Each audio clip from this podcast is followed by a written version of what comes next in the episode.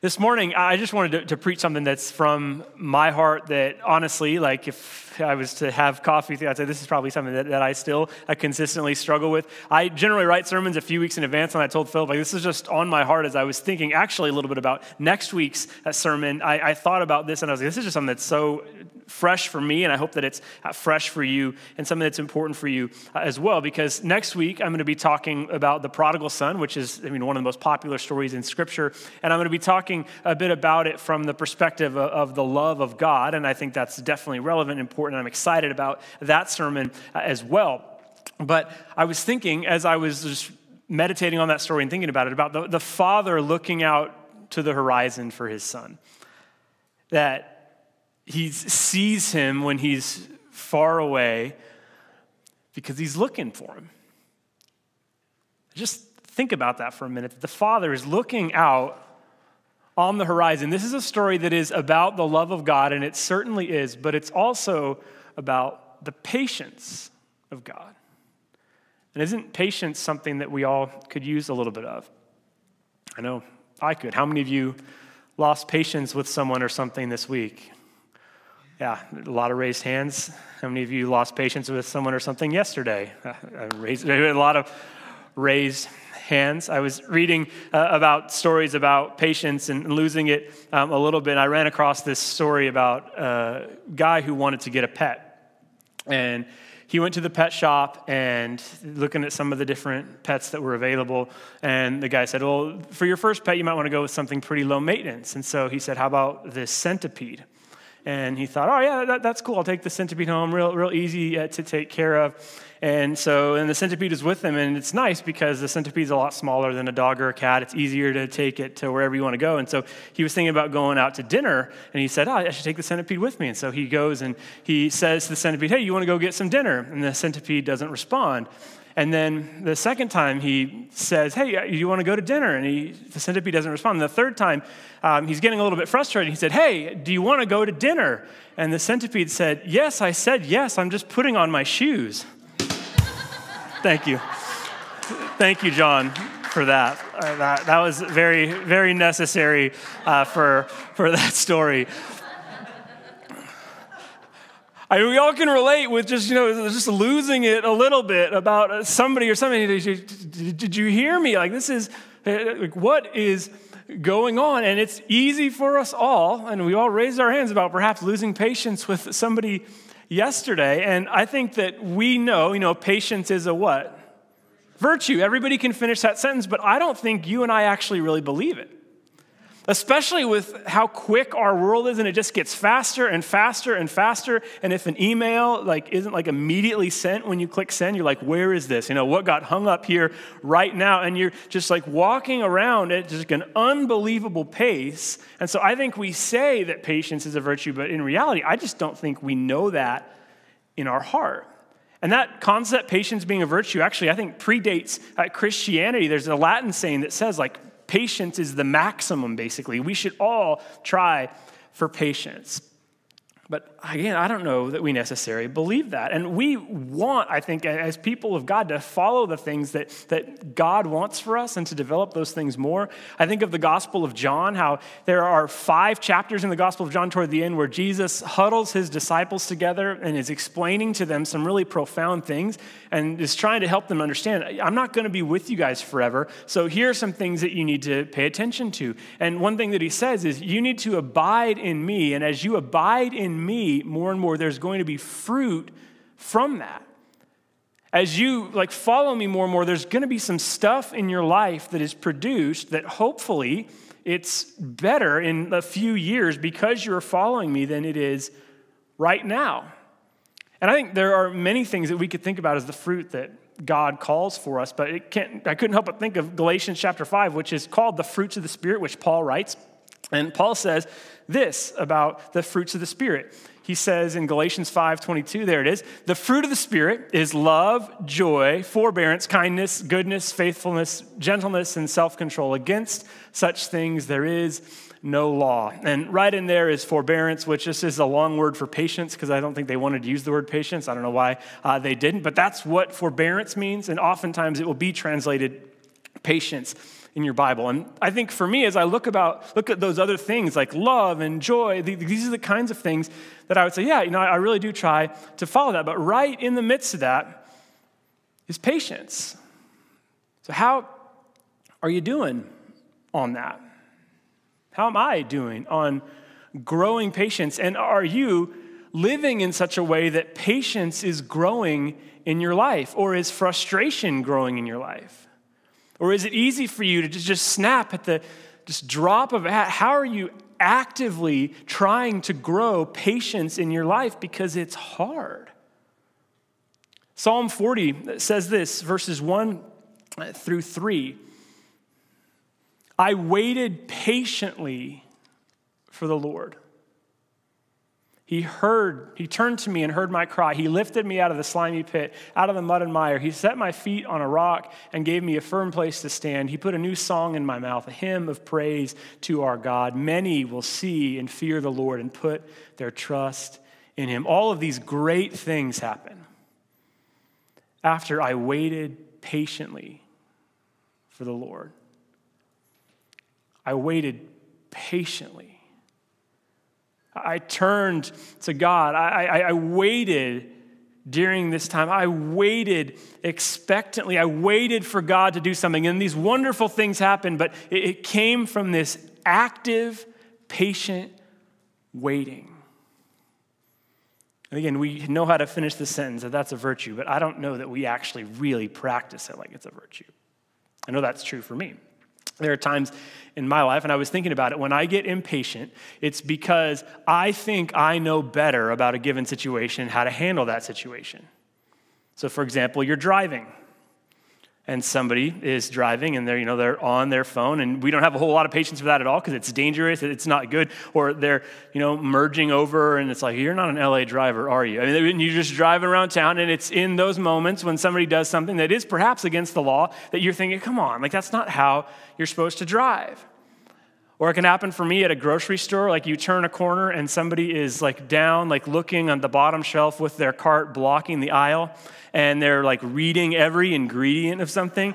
And like, I'm all for you watching out for your allergies or whatever. And I understand that all of us are like gluten intolerant now, apparently, but like all of this stuff, like you're just bending over reading this with your cart blocking the aisle, like, come on. And as I look at that situation, I get frustrated. It's easy for me to think, like, I obviously know a little bit more about the situation than you. So as I look at this person, I think, like, this is the, my grocery store etiquette knowledge in the red, and this is obviously yours. Like, I, I have a whole lot more understanding of how to properly function and think about everyone else in the grocery store. So, you know, let me pull you aside and gent- gently explain to you, my friend, like this is how you're supposed to act. You're not supposed to sit here reading this. And I think about these situations where I can just be very impatient or think, come on, like this is a horrible situation. But then I think about how scripture says that God is patient with me. And I think I know that in my head, but I don't think I know that really in my heart that God is patient with me. And I think about this situation and how much more I know about grocery store etiquette, perhaps, than this person who happens to be in front of me. And then I think about how much more wisdom and understanding that God has about my life and my context than I can even begin. It would take, you know, pages. There isn't even a way to express how much more God knows and understands about life because God has, has seen this before. God has been through this kind of stuff before. And so, as I think about how much more God knows than me about a given situation, there isn't even a way that I could express it. But God chooses to be patient with me. And the amount that God knows and I don't, we can just say it's a lot. And yet, God is patient with me.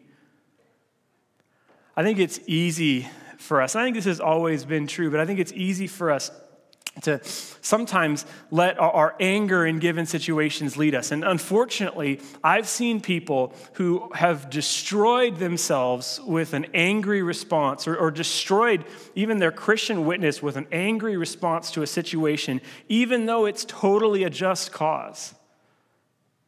And I think, yeah, I, I think she's right, or I think he's right. But that anger, like it just destroyed their witness in how to move this thing forward. And that's happened to me before. I've acted for what I think are, are just causes in anger, and it's not been helpful. I've sent some emails at times that perhaps I didn't need to send. I need to sit with for a minute and take a breath and to think about it. And I think to become a more patient person is to just truly just, just sit for a while and think about just how patient God is with you for all the times that I've screwed up, that I've done stuff. God still looks out to the horizon for me and says perhaps, yeah, don't, don't go down that road again, bro, but you're back in the family. And I do the same thing again. And he says, you know, I really wouldn't do that again. And I do the same thing. God continues to have this sort of patience. Like we believe that about God, but I think to actually have that dwell in us is so critical. There's a fascinating story that happens after Jesus' resurrection that is just, it's so strange when you really think about it. So in Luke chapter 24, starting in verse 13, it tells us this. That same day, so the same day of the resurrection, Two of them were going to a village called Emmaus. And these are two that are not like central disciples, but they kind of are among the followers of Jesus. They were going to a village called Emmaus, about seven miles from Jerusalem. They are talking with each other about everything that had happened. As they talked and discussed these things with each other, Jesus himself came up and walked along with them, but they were kept from recognizing him. He asked them, What were you discussing together as you walk along on the road?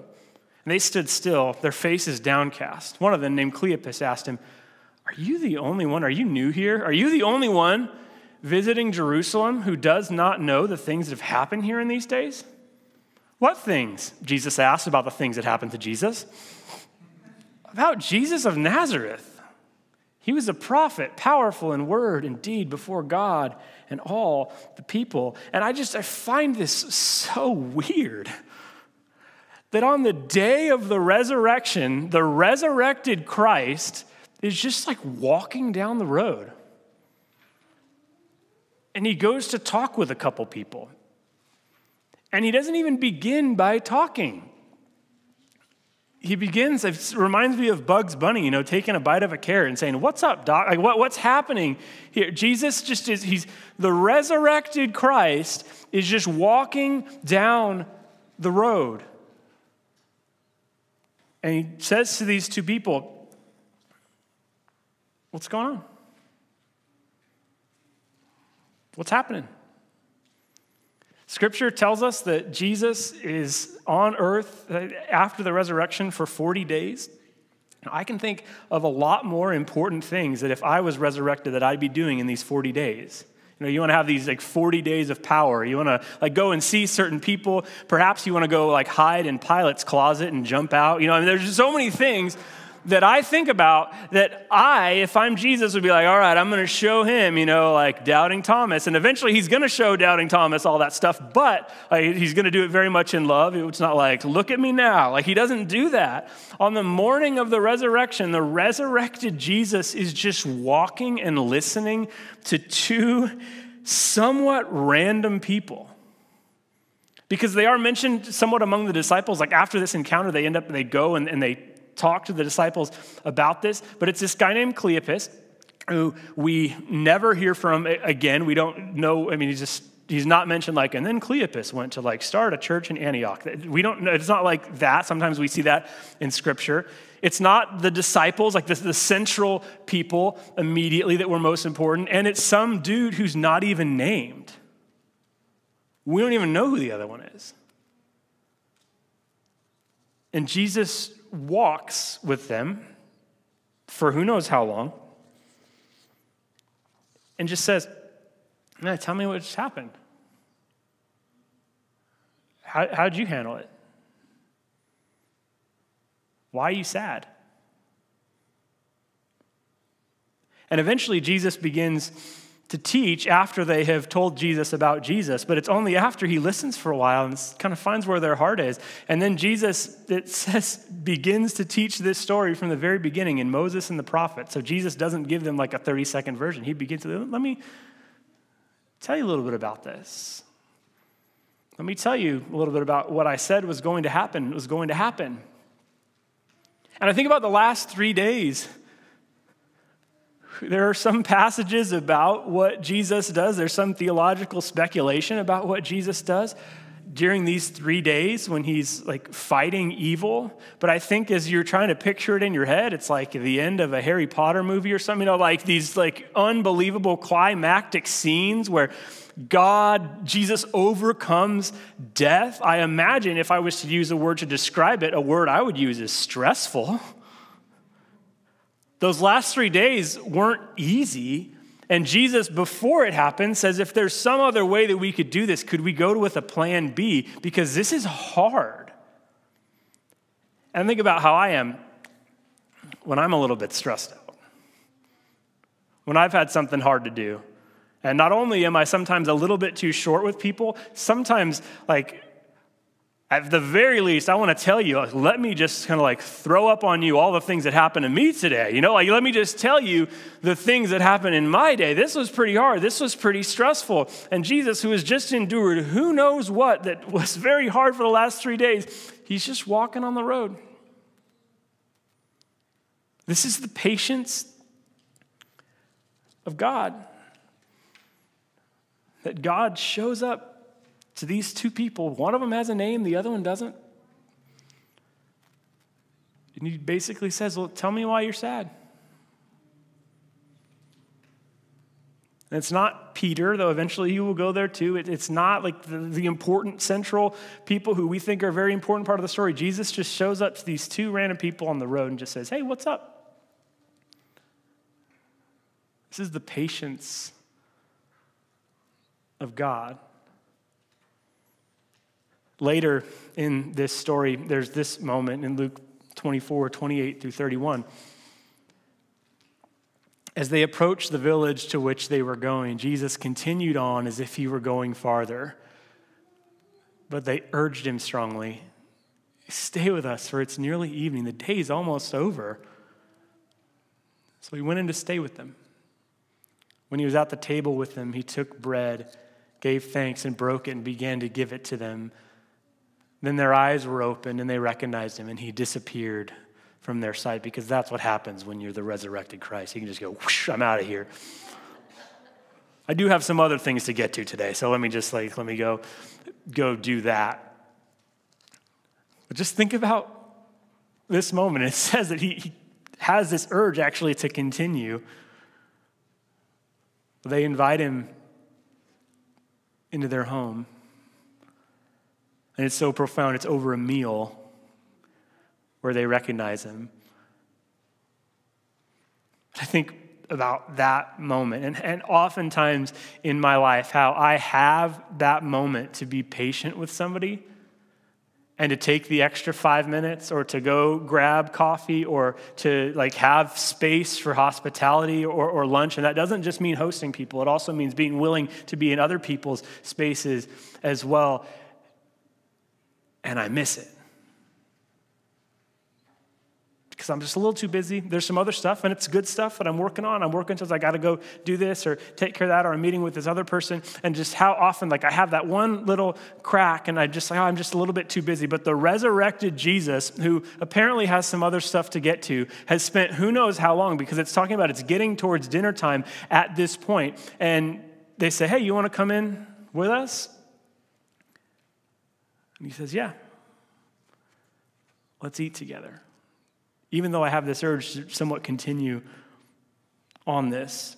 I had a professor in college who said that he intentionally would leave 20 minutes early to arrive 20 minutes before every meeting that he was going to because he anticipated that there were going to be at least one or two conversations that he needed to have on the way, and he wanted to give some space for those conversations. And so sometimes he would get to where he was going 20 minutes early, and that would be fine. But he said almost every time there was one or two conversations on the way that he knew he needed to have and that he was providing space for.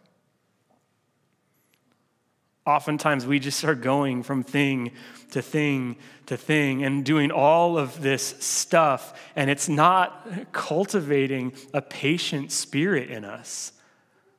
We haven't given ourselves the chance to grow in patience. And again, we would say that patience is a virtue, but honestly, most of us, if we looked at all of our calendars, we'd say, no, it's not apparently to you or not apparently to me.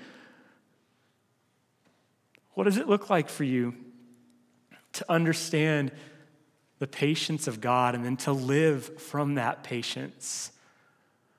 Because again, it's times in my life and your life when we can think that we know best or we're just going to apply like our knowledge and if this person only understood like how to act in a grocery store or something if only they understood then but it's when i think we think about the patience of god that all that stuff just gets so small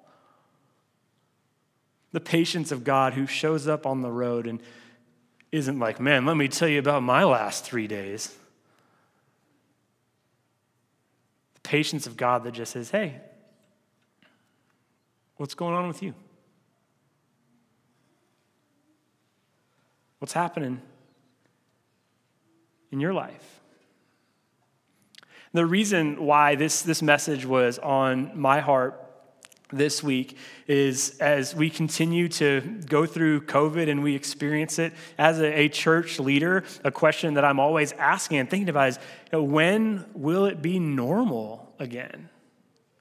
And you can ask that in countless ways. When is church going to be normal? And I'm willing to accept the new normal, but is that you know six months away eight months away and i'm not just talking about church life. Tomorrow our son that starts second grade which we're very thankful for is in person but it's going to be in masks which i, I support and understand. But as we think about like life like we're asking that question when is it going to be normal again?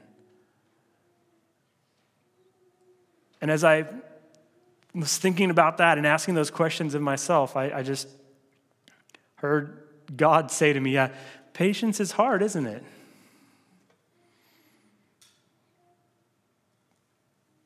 Who knows? It might be a little while.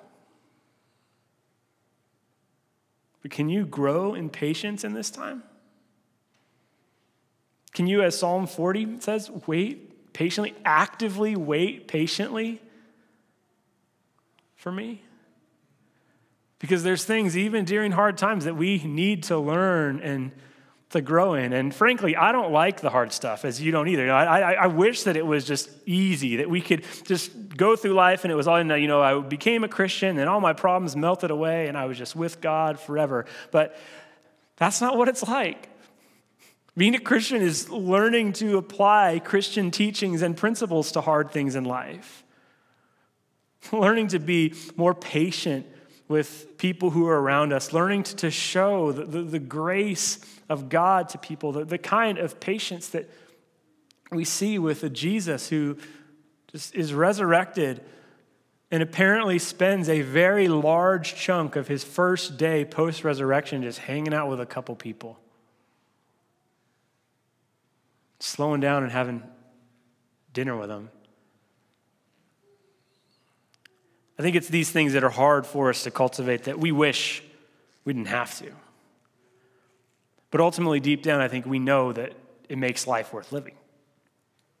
I read a, a, quote recently, which I don't have on the screen, but I have this picture, which I think I want you to be thinking about as, as I read uh, this quote. This field is just a, a half a block that way. It's right next to the laundromat. And it is a field that, as I see it, I often wonder, like, what is happening there? And I think for basically like my, my entire life, I got to get out of the way of it. Okay, uh, my my entire life, it's just it's just been there, and it's been this this unused space. And I think about how, as that was happening, if the field could have thoughts and talk like the centipede did in the earlier story, if the field could have thoughts, I, as, as those structures were going up around it, I could see the field thinking, like, oh, sucker, like, look at all that hard work, you know, putting in all, you know, building a building and taking this time. And it took like some, some craftsmen to come in and spend like their time and their expertise making the other areas around it. And it was a, a patient process. I've never been part of building something before. I know it takes a long time from people who have. And so as this, you know, field was perhaps watching these things around it, it would be thinking, yeah, I'd rather just be hanging out.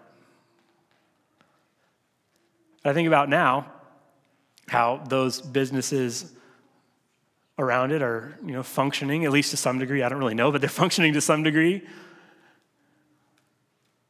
And I think about how that field could be used for a business or housing.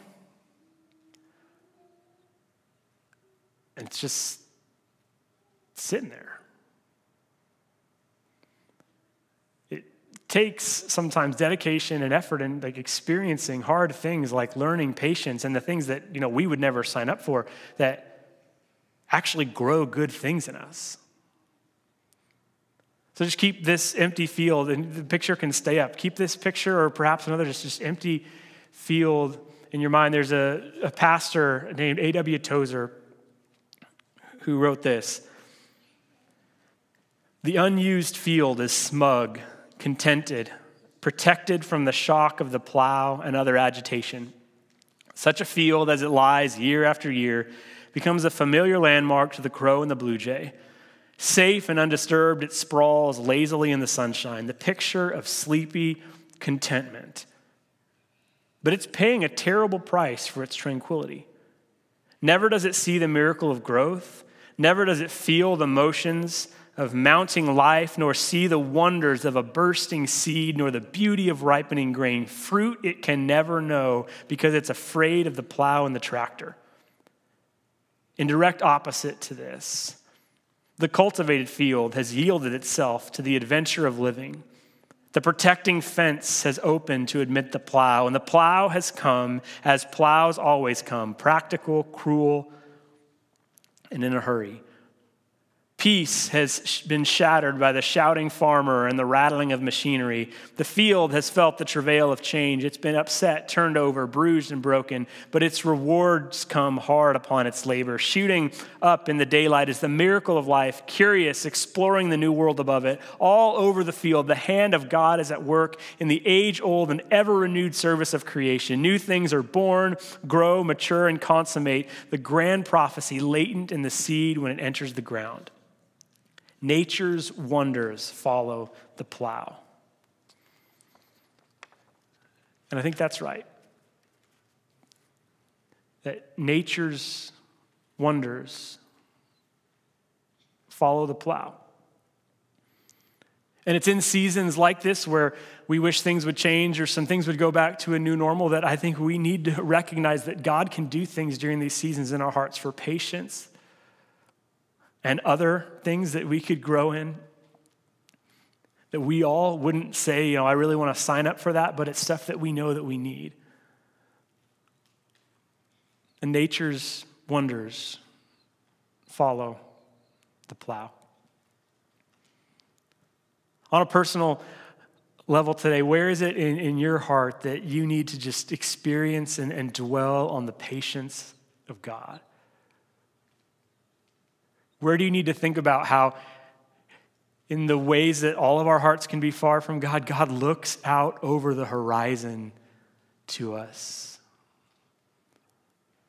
And God desires and that we would grow in that sort of patience as well. To be the type of people who have a different perspective in the world. So when we're cut off in traffic or when we have another grocery store debacle or whatever it is that can make you just a little bit upset, that you have the ability to stand back and say, I'm going to be patient right here because God is patient with me. As we sing the song now, How Deep the Father's Love for Us, I hope that we recognize that the, patience of God doesn't run out either. And it is from that patience that we then become more patient people in the world. May it be said about us I waited patiently for the Lord. And I learned these things. I waited patiently for what God is doing in the world. And I learned from that love.